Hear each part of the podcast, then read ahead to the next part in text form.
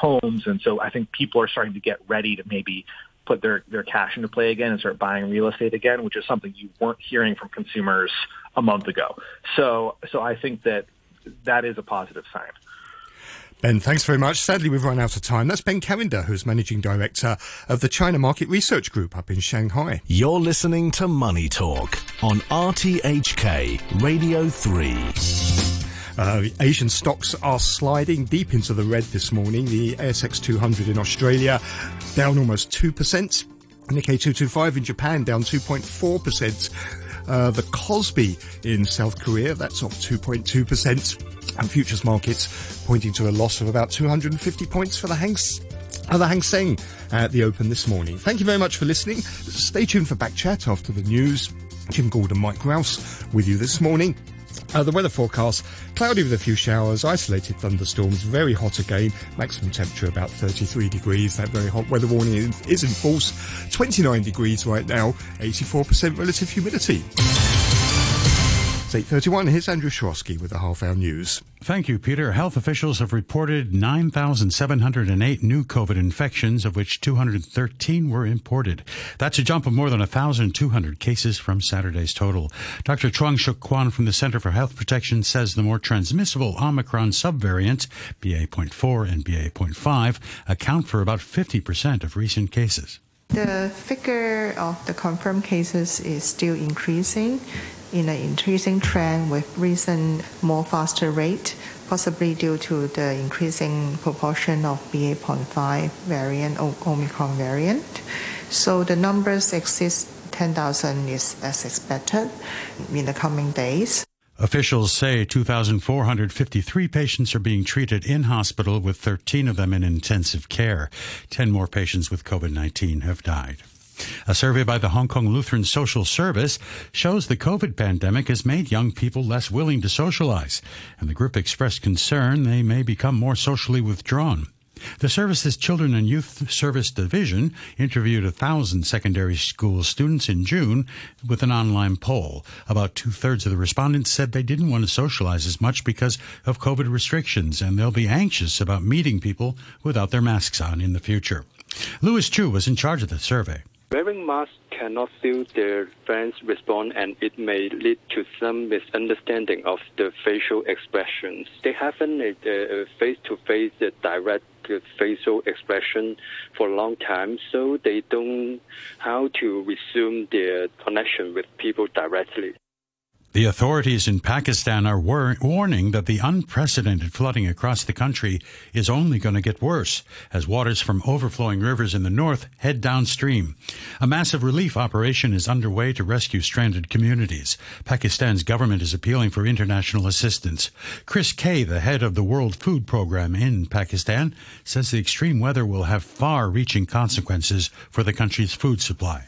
We had no spring, so there was no opportunity for effective germination of quite a lot of the crops. We had an incredibly hot period.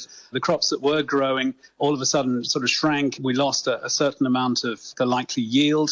And now, whatever crops have been harvested, so much of that is being washed away. The brother of Juventus football star Paul Pogba has posted videos in four languages saying he will publish revelations about the French international player that his club, fans, and country should know about. Pogba, who says he's already the target of extortionists, issued a statement through his lawyer saying the videos were unfortunately no surprise. His brother Mathias said the revelations were likely to be explosive, but gave no substance to back up his assertions. You're listening to the news on RTHK.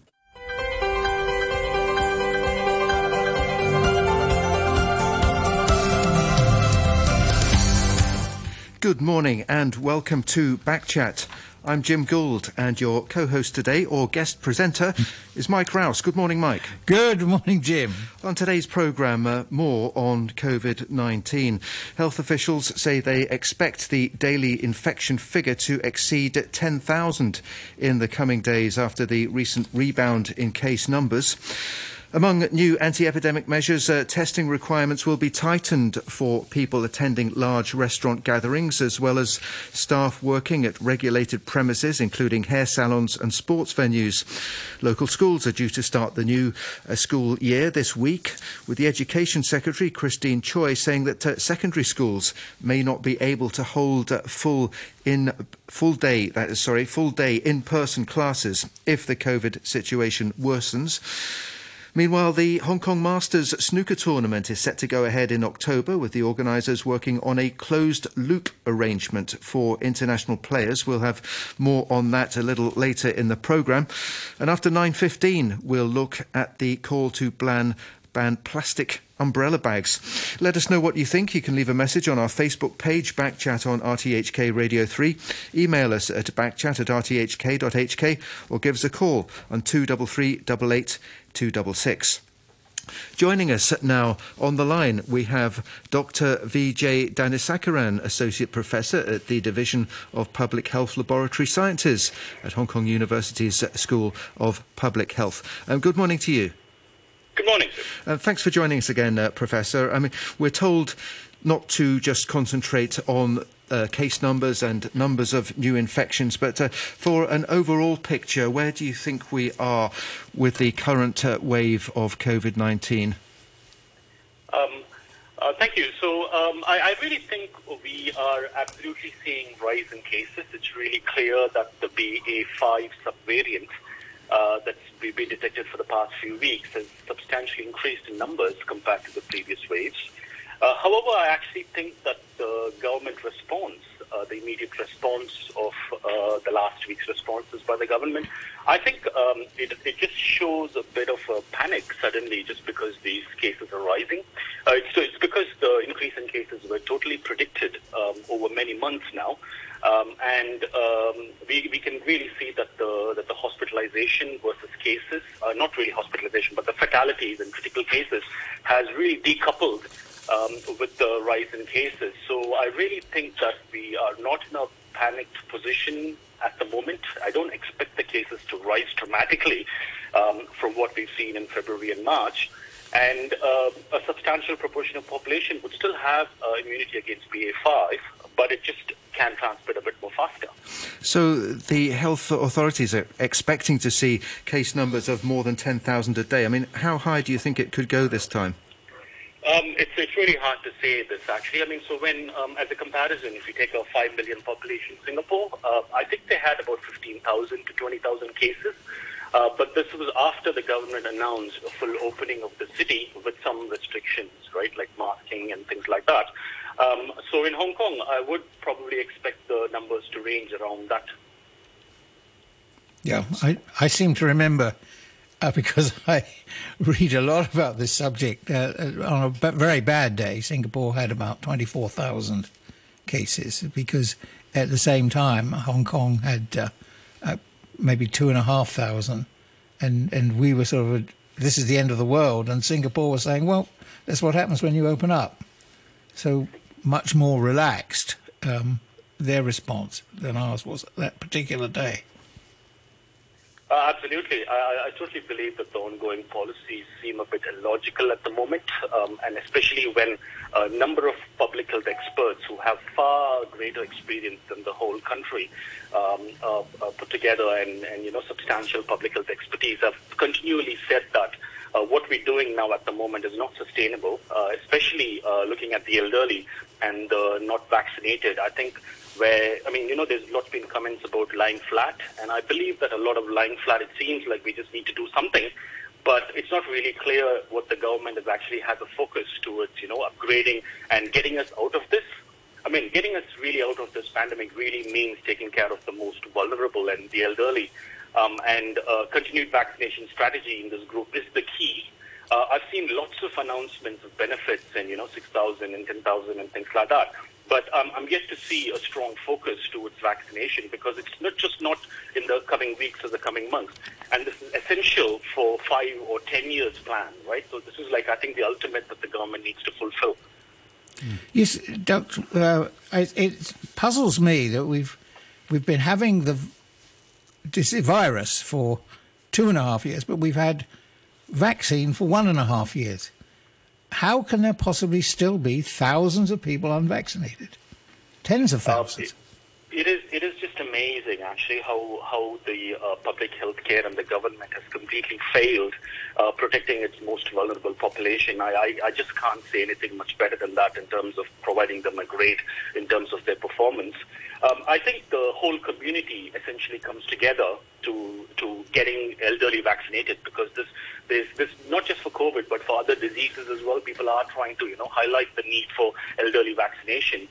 And that policy, I think, has, has been done reasonably well for influenza previously in Hong Kong, but it has not really been extended to other diseases. And I think the pandemic has just really starkly brought out these problems, not just in terms of vaccinating the elderly, but also the healthcare in Hong Kong. I think is a different story.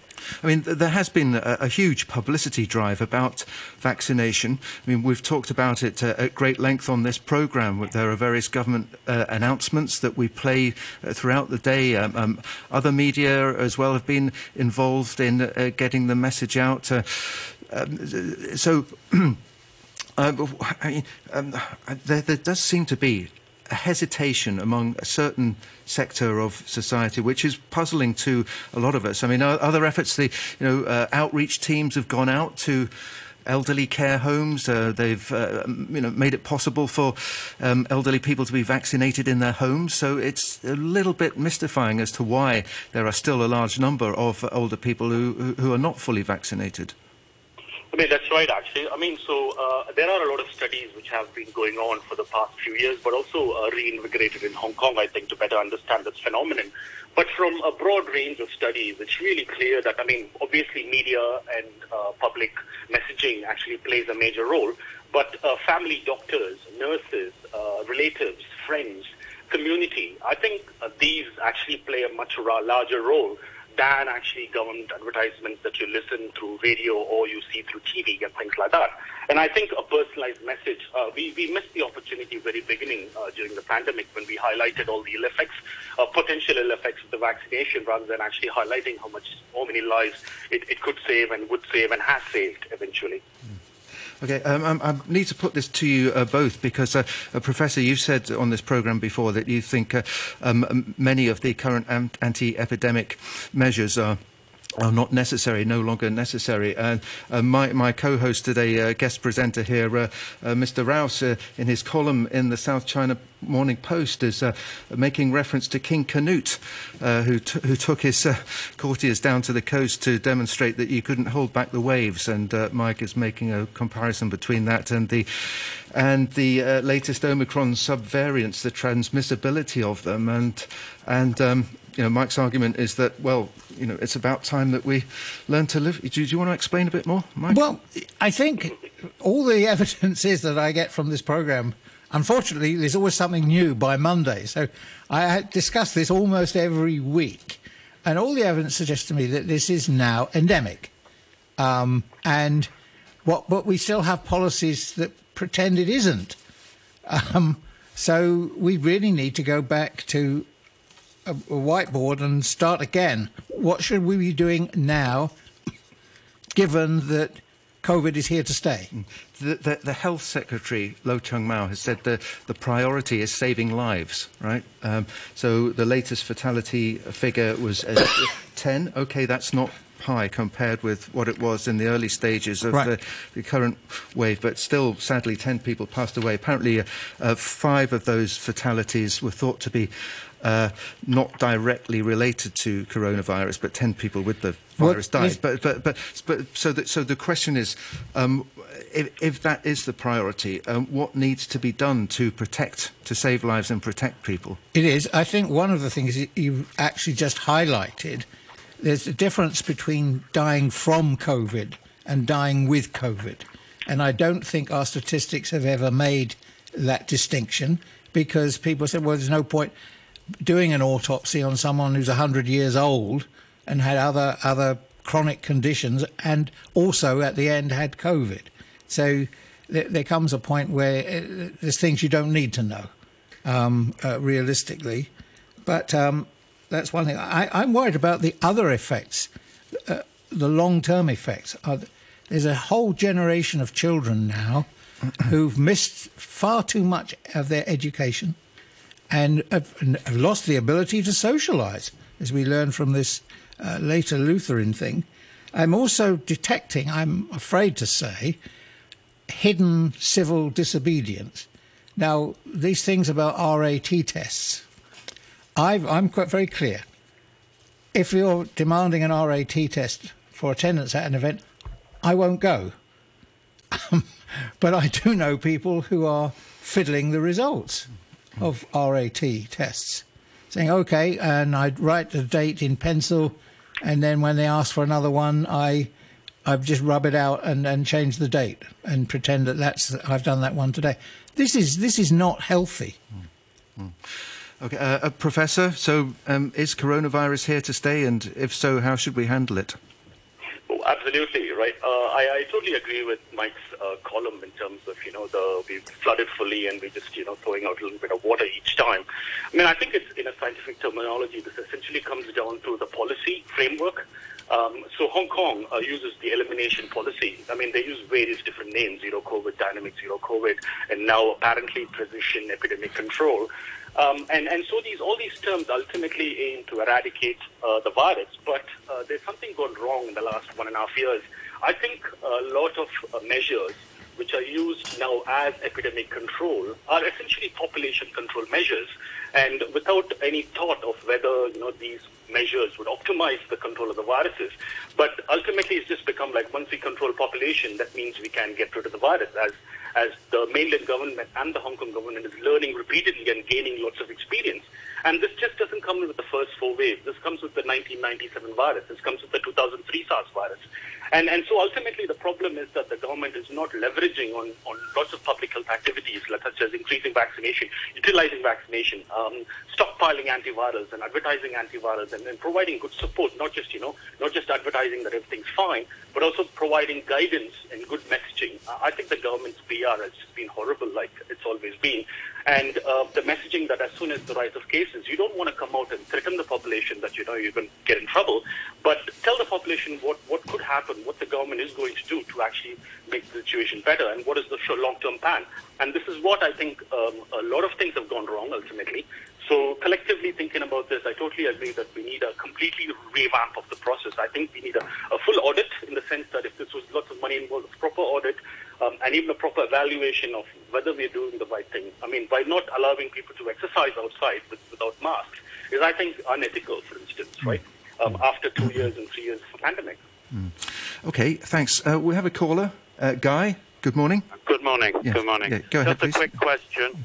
Um, I'd like to ask the experts how I should persuade a fellow elderly person who's had three jabs but is reluctant to get a fourth because she believes that it's pointless, that neither of the two vaccines available will protect her against either of the Omicron variants.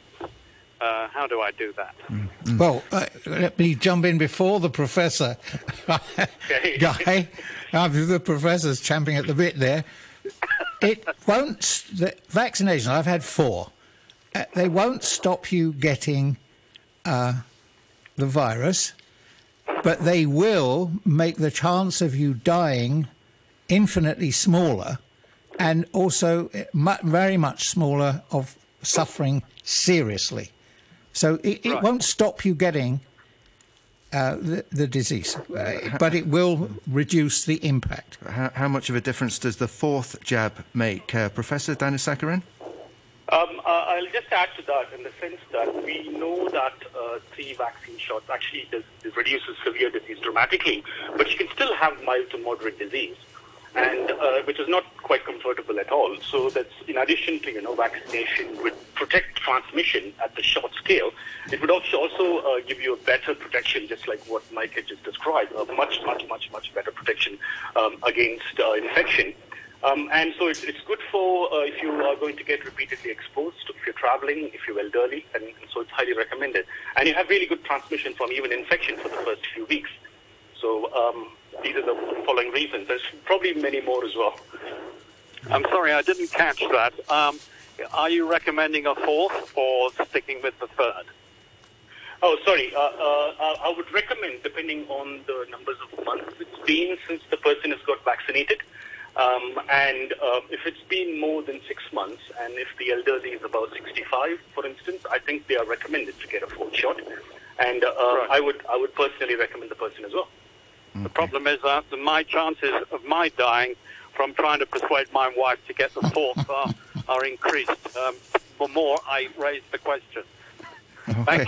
All right. Okay. Thanks very much for that uh, call, there, Guy. Actually, um, just now we had another caller said just left a message said, "Why does the government have no KPI on the vaccination rate?" Oh, well, interesting question. I don't know. Maybe they do. I don't think they do. No. no? Oh, okay. It's, it's just APIs, right. persuasion. Right, right. Um, a couple of emails here as well from listeners. Uh, Alan says uh, the concern should be how many of those in hospitals are unvaccinated. No breakdown is given by government, and there is more scaremongering than common sense. If daily infections are mainly vaccinated and are not severe, there is no problem. And Alonso writes uh, A friend of mine recently reported her positive rat test to the government. She was fully vaccinated, at least three shots, and was allowed to self isolate at home and is now fine.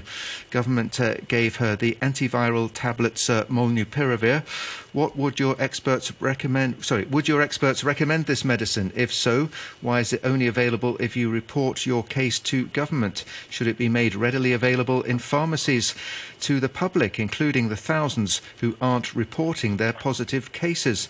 Thank you. That from Alonso. Um, Professor? Uh, that's, a, that's a good question. Um, I mean, these antivirals have been shown to have good acting uh, measures, especially when when you get disease, and it prevents getting severe disease. Um, so yes, uh, if you are actually um, uh, feeling ill, um, I would I would recommend taking the infection. If you have a uh, have a real infection and you can measure them using RT test as well, go ahead and and, and follow up the government uh, the doctor's advice and completing um, your course. But if you don't have a, a, severe illness and you feel fine, I don't think you need to take an antiviral at all. Okay. I think my experience is exactly the same as, as that message. I felt very slightly under the weather. I tested. I was positive. I phoned up. I went to the clinic and got the antivirals. I was right again the same day, actually, in terms of my feeling.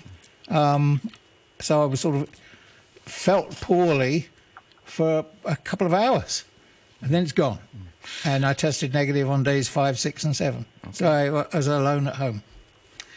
Good. Okay, thanks. Uh, as mentioned earlier, we're going to change our uh, our focus slightly now because we're going to look ahead to the Hong Kong Masters Snooker Tournament which is uh, set to go ahead in October. Um, the organisers have been working on a, a, closed loop arrangement for the international players uh, coming to town, which will include uh, quite a star lineup. Uh, the current world champion Ronnie O'Sullivan and former world champions Mark Selby, Judd Trump. Uh, they'll be joining um, uh, local stars like Marco Fu and um, and also um, our sort of uh, three-time uh, women's uh, snooker uh, world champion as well. Um, uh, we're joined on the line now by uh, Vincent Law, chairman of the Hong Kong Billiard Sports Control Council. good morning to you. Good morning. Hi. Thanks. Thanks very much for joining us. Um, so, um, how are you doing with these arrangements for the tournament? All, all, the details worked out yet? Well, of course, uh, you can imagine it's very difficult uh, in these circumstances to um, hold a big, big scale event like this. Uh, but of course, we are working hard. Uh, as you said, um, it looks like the closed loop is the only possible way for us to bring in the overseas players. So now we are uh, working out the exact details with the government, in particularly the uh, Department of Health. Um, and yes, we are working full steam, and let's hope well, of course, we hope in October there will be no quarantine at all, right? Then it will solve the problem. But uh, given the rising number of cases, we think it is unlikely. Yeah, I guess you, you, have to work on the on the basis that there that there may still be quarantine. So of course you have to uh, prepare for that. I mean, it's a three day uh, tournament between October the 6th and the 9th. So, um, uh, so the players coming from overseas, are, are, they sort of prepared to accept the uh, limitations on their movement and the, and the, the bubble arrangement, the closed loop? Well, they are uh, so far the answers we got now are that they are willing to to to do it. They they have accepted, but of course it takes us time and effort to explain to them what it is about, uh, why we will have to do it. Because as you can imagine, now they are traveling and living freely in uh, in the UK and, and Europe. So uh, now they, they come to Hong Kong and they have to go through it. It takes us time to, to explain to this why why, Yeah. why it is necessary. Mr. Mr. Law, good morning. Uh, full marks for, for trying to make the event come off.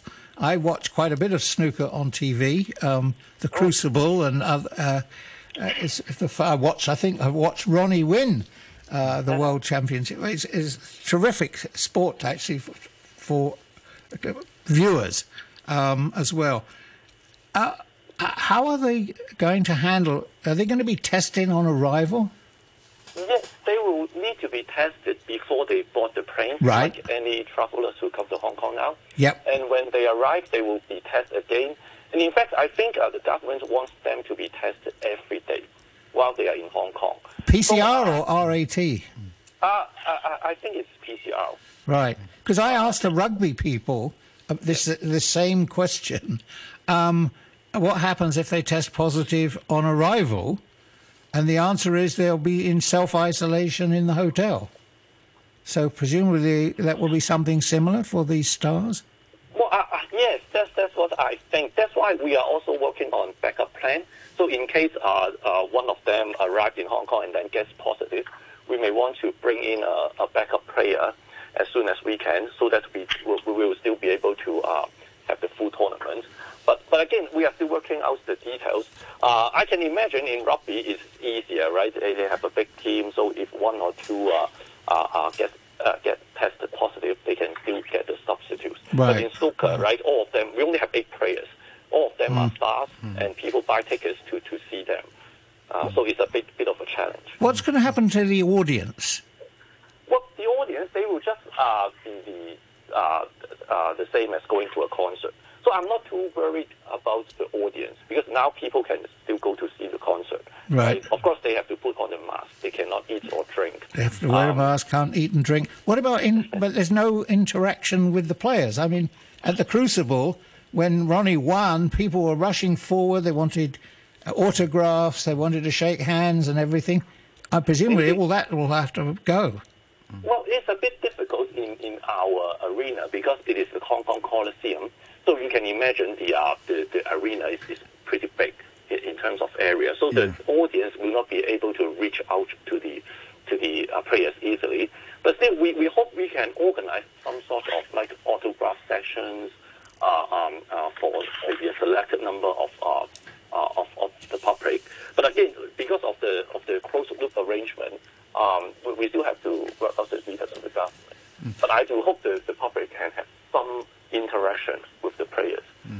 What will, what will the arrangement be for the uh, for the local players? Uh, you know, I mentioned before the three-time women's world champion Ng On-yee, uh, another favourite uh, Marco Fu. Well, I mean, will they be subject to similar restrictions as the overseas players during yes, the tournament? Uh, uh, indeed, because uh, uh, they will be playing with some of the um, overseas players, so they also have to enter into the closed uh, when the tournament starts. And in fact, some of the officials, like the referees, uh, and, and of course just a small number of people, also have to go into the this bubble. Um, that's why it is not easy to organize uh, Right. this event. Same for the rugby. Their local Well, rugby team. is even, I'm sure it's even more difficult. But, but, but uh, well, I, I'm sure we're all working hard. We want to achieve uh, uh, uh, something. We want to reopen Hong Kong, and that's what we can do at these difficult circumstances. Yeah, yeah. I, I read somewhere that uh, the capacity will be eight thousand spectators, which uh, and, and that could make it uh, the biggest attendance in, in the world for a snooker event. Yes, yes. If we have a, a sold out uh, uh, uh, day, we, it will be around 8,000 to 8,500 people in, in the arena. And I think it, normally when you go to the, to the Crucible or some bigger arenas in, in, in, in the UK, you're only looking at one to 2,000 people. Right. So, yeah, we, we are quite ambitious. We, we want to uh, break some records in, in snooker. Right. Will it will it be televised? Yes. And the pictures will go all over the world. Of course, Yeah, Yes. great, great. Okay, excellent. Okay, well, thanks very much for joining us uh, on the programme. That was uh, Vincent Law, Chairman of the Hong Kong uh, Billiard Sports Control Council. And thanks very much to uh, Dr. Uh, Vijay Dhanasekaran, Associate Professor at the Division of Public Health Laboratory Sciences at uh, Hong Kong U. And we're going to take a short break for the news summary. We'll be back at three minutes past. Uh, the weather is currently 29 degrees Celsius, 80% humidity. The very hot weather warning is still in effect and me, Jim Gould. And this morning we're having some more uh, COVID 19 uh, updates. Uh, we're joined now by Wendy Lai, who's uh, Executive Vice Chairman of the Hong Kong Exhibition and Convention Industry Association. Still with us is uh, uh, Professor Vijay Dhanasekaran from Hong Kong U's School of Public Health. Um, Wendy Lai, good morning to you. Good morning. Uh, thanks for joining us. Um, so there was, uh, I guess, some positive news for your industry um, just the other day. So now anybody coming to attend uh, an exhibition uh, here uh, or a convention will be able to do so after their three days uh, quarantine. Um, can, can you just update us on the situation there? Um, yes, of course, we welcome this new policy and the relaxed policy from the government. Um, actually, we welcome any move towards a full opening of Hong Kong. Yeah, the recent relaxation is certainly a step in the right direction. Um, however, we would say that it, it won't be helping much. Um, because under the current policy, although international business travelers can now visit trade shows on their fourth day in Hong Kong with an amber code, we're still talking about three days of mandatory hotel quarantine. And we know that very few overseas exhibitors and visitors will be willing to spend money and time to have themselves locked in a hotel room for three days. So um, until the authorities are welcome, are ready to change the policy and remove the mandatory quarantine restrictions, it will not have a significant impact on our industry, which is the convention and exhibition industry. Ms. Lai, whenever a, an exhibition uh, moves, there's a risk that it will move forever.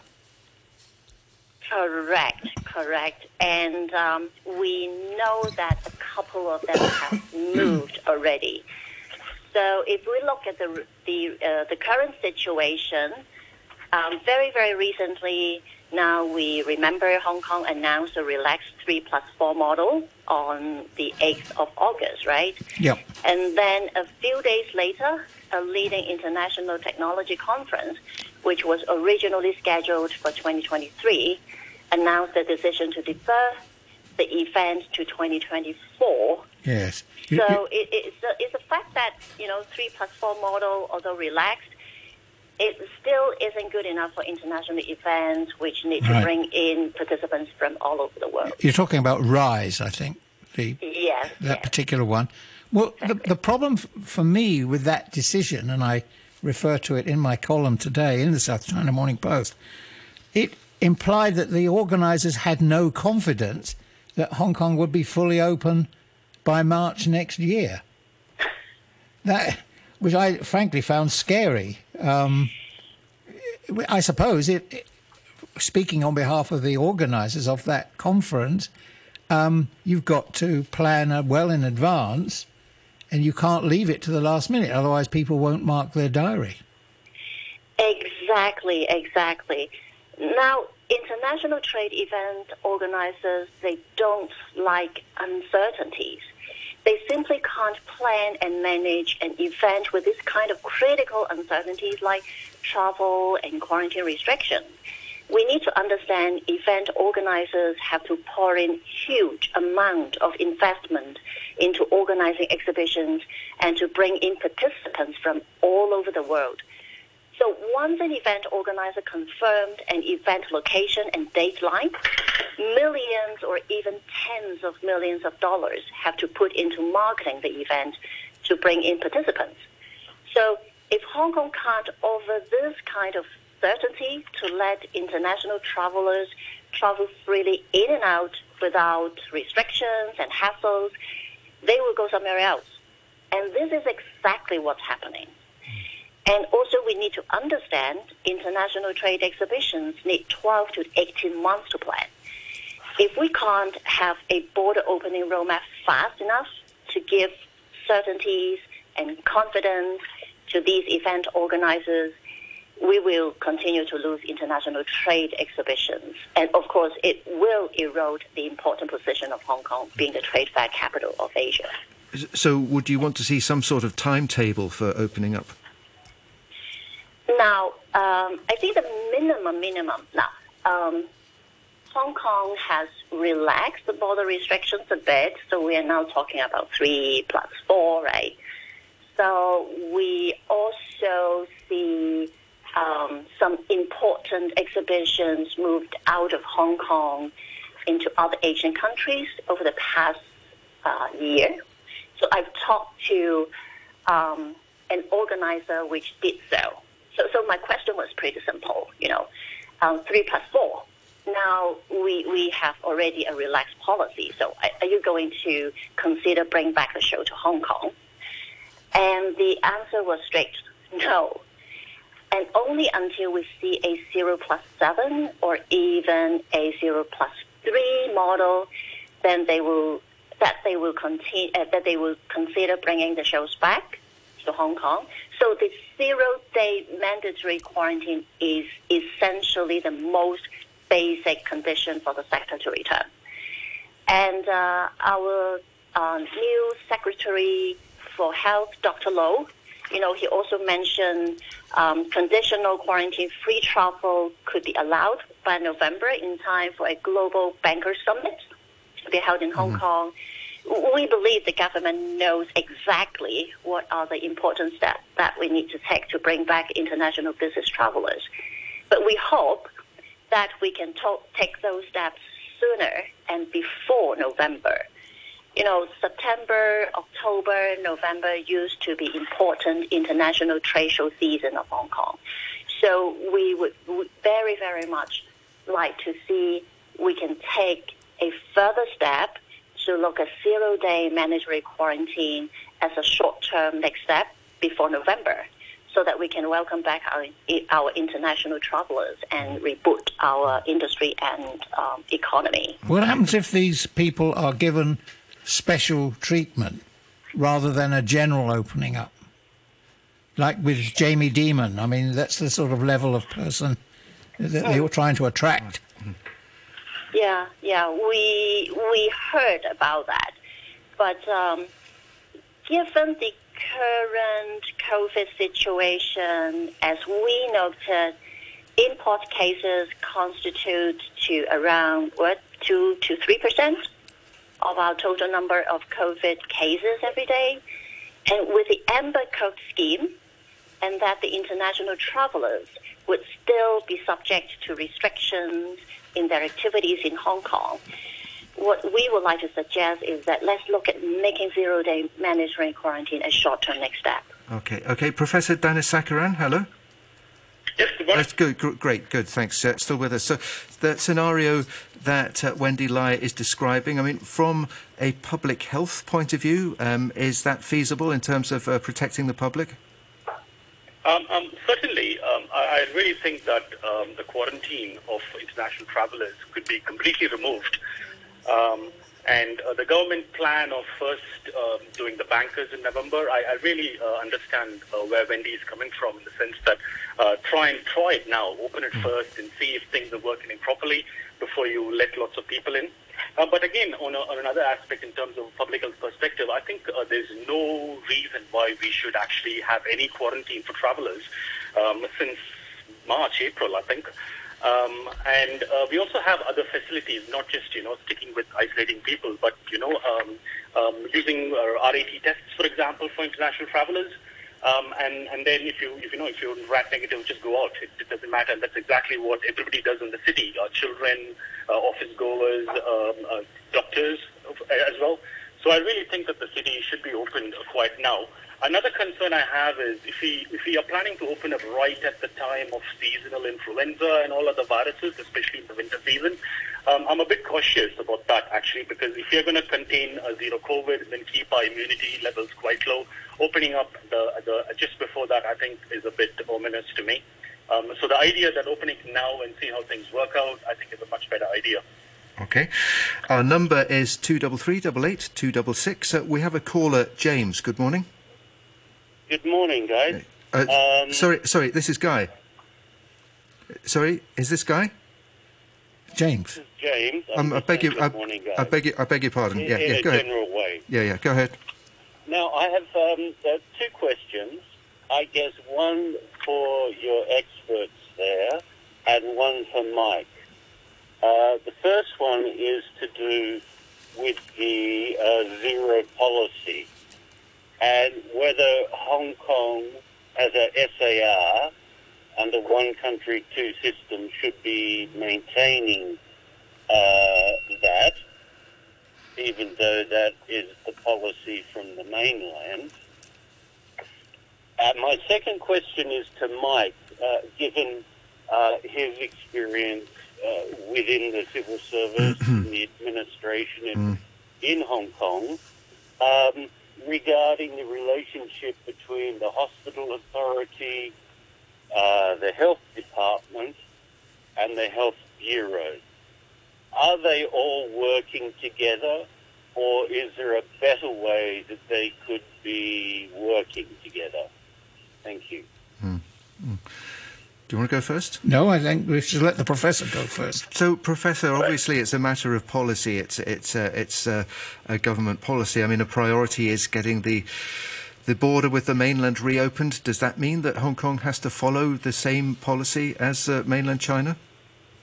I mean, um, a really good question. I, I, I really think that um, Hong Kong need not maintain a zero policy, and we should entirely move to a mitigation policy by just, you know, taking care of the healthcare system where all resources are put in to build better healthcare systems, better air quality, and better residential qualities and things like that. Uh, there's absolutely no reason, um, even now, we cannot open mainland, right, because we have virus circulation.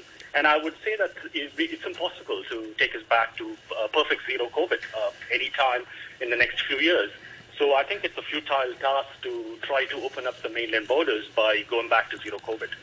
Thanks. Okay, okay. I you. think I agree with uh, with the professor, but the the point here is that President Xi was here just uh, a few weeks ago, and he emphasised that Hong Kong was free to go its own way. It, it, his whole point was high degree of autonomy for you suits us, the mainland. So so carry on. So I, I think we are free, but I, I think the individuals concerned who are making the policy uh, don't want to step out of line. I, so I don't think it's a constitutional problem. I think it's a personal problem. Um, from what I know, I suspect all of the medical people are working pretty much in harmony, but they're being overcautious. They're ignoring all the other consequences of, of, of their decisions. They're p- taking it purely from a health point of view, which in, is understandable, but it's up to the chief executive to take advice from all the people af- affected by these decisions and come up with a balanced position. Mm. Uh, James, do you want to come back at all? Oh, no, I, I appreciate those uh, those opinions. It, it just seems that um, I think we're all frustrated after these several years um, that it seems to be going around in circles, and that the number of cases are on the rise again, and um, we haven't had major uh, public holidays recently uh, to sort of mm, excuse the, the, the, the increase in cases. Um, so I just wonder if it's going to keep going around like this. Okay, all right. Well, thanks very much uh, for your call there. Um, just uh, um, one more for uh, Wendy Lai. Um, Wendy Lai, still with us? Yes, I'm still Okay, here. okay, good. Uh, thanks. Uh, you were explaining before how uh, it takes a, a a lot of time to organise an international trade fair. If we get to the stage where there is no more quarantine and there's free international movement, um, how long do you think it would take for the industry to recover to uh, the, the, the you know the situation it was before the pandemic? Uh, I think it would take probably 12 to 24 months. Um, the the situation is now uh, definitely not better than a year before. So a, a, year ago, we may be hoping to see resumption of the exhibition sector, but at this stage, it would be more realistic to look at rebuilding the sector. So it's not as simple and straightforward like to flip a switch from off to on and the sector will, will come back. You know, the, the quarantine-free border opening roadmap is certainly the most important first step. But even when we see uh, such a roadmap, when we open the border, there are still so many hurdles that we need to jump through. We need to pitch and convince those international exhibitions that have moved out of Hong Kong to come back. You know, we need to release venue space back to the market. We have two major exhibition venues in Hong Kong, and one of them is now a COVID treatment facility. Mm. And over the past 2.5 years, when many events were cancelled or suspended, we faced serious talent loss. So some of these professionals uh, have already changed industry. So for the sector to recover, we need to invite them back, or we need to train a new batch of people, which takes time and investment. And then when events can resume, exhibition organizers probably need to double or even triple their marketing spend in order to promote the event to international markets. Because after all, the last edition of the same trade show in Hong Kong was probably like three years ago or even four years ago. So extra efforts would be needed to drive international participation. And of course, ideally, we want to pitch new international events to Hong Kong, and we need a very good Hong Kong story to tell. So the list could go on and on. So it, it won't be a very fast recovery. I would say it would probably take uh, 12 to 14 months uh, to 24 months. So we really need to see a quarantine-free opening roadmap very, very soon. Okay. All right. Well, thank you very much for uh, joining us on the programme this morning. Uh, that was Wendy Lai, Executive Vice Chairman of the Hong Kong Exhibition and Convention Industry Association. And thanks very much to Dr. Vijay Dhanasekaran, Associate Professor at the Division of Public Health Laboratory Sciences at uh, Hong Kong University's uh, School of Public Health. Um, another email here from listener Karen. I, I must say, um, we do try to read out all of the emails that we receive, and we don't. Re- obviously, we're aware of the need for balance if possible. Pretty much all of the emails we get on this subject are all very critical of the anti pandemic measures. Uh, and this one from Karen is uh, fairly typical. Uh, it says that um, the problem with these policies, apart from the fact that they're unscientific and damaging, is that it uh, regulated and destroys everything that brings uh, hope and joy in life. Hong Kong has become a miserable place to live. And here we are again, possibly heading towards the regulation of anything that brings joy.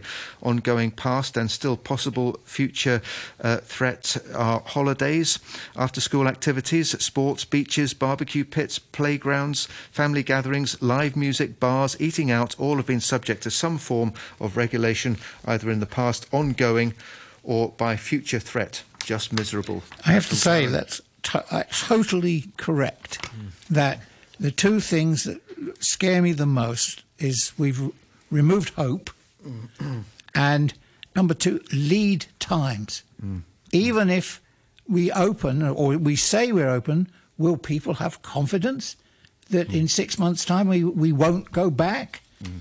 I, I don't think they will, and that's why Wendy's estimate of 12 to 24 months which is already alarming, is optimistic. Mm. To get these people okay, back. Okay, okay. Thanks for that, Mike. I mean, I, I would stress again, of course, that the, the government's position is that uh, we've got to control the pandemic, we've got to protect people, and uh, we've got to save lives. But obviously, there will be debate about uh, how that is achieved. Um, for the last uh, few minutes of this morning's programme, we're going to turn our attention to a different topic, and uh, that is um, uh, well, you know, when you go to the supermarket, a shopping mall, or banks and things like that, uh, and it's been raining, and your umbrella's wet, and uh, and there's somebody there asking you to put it inside a, a, bag to stop the floor uh, becoming uh, slippy. So um, there's uh, one of our environmental groups, uh, this one is Greeners Action, is actually calling on the government to, to ban the use of these uh, plastic umbrella bags. Uh, it carried out a survey, went to more than 180 bank branches and restaurants on rainy days, and it found that uh, most of the banks and about half of the restaurants uh, were providing these uh, disposable bags to customers. And we're joined on the line by Beatrice Hsu, who's a senior uh, officer in uh, public affairs with Greeners Action. Good morning to you. Good morning. So, how much of a problem uh, is this, and, and what? Uh, how damaging is it to, to, the environment? I mean, we're talking about a lot of bags being given out, aren't we? Um, first of all, uh, thank you for inviting me uh, to join uh, the program today.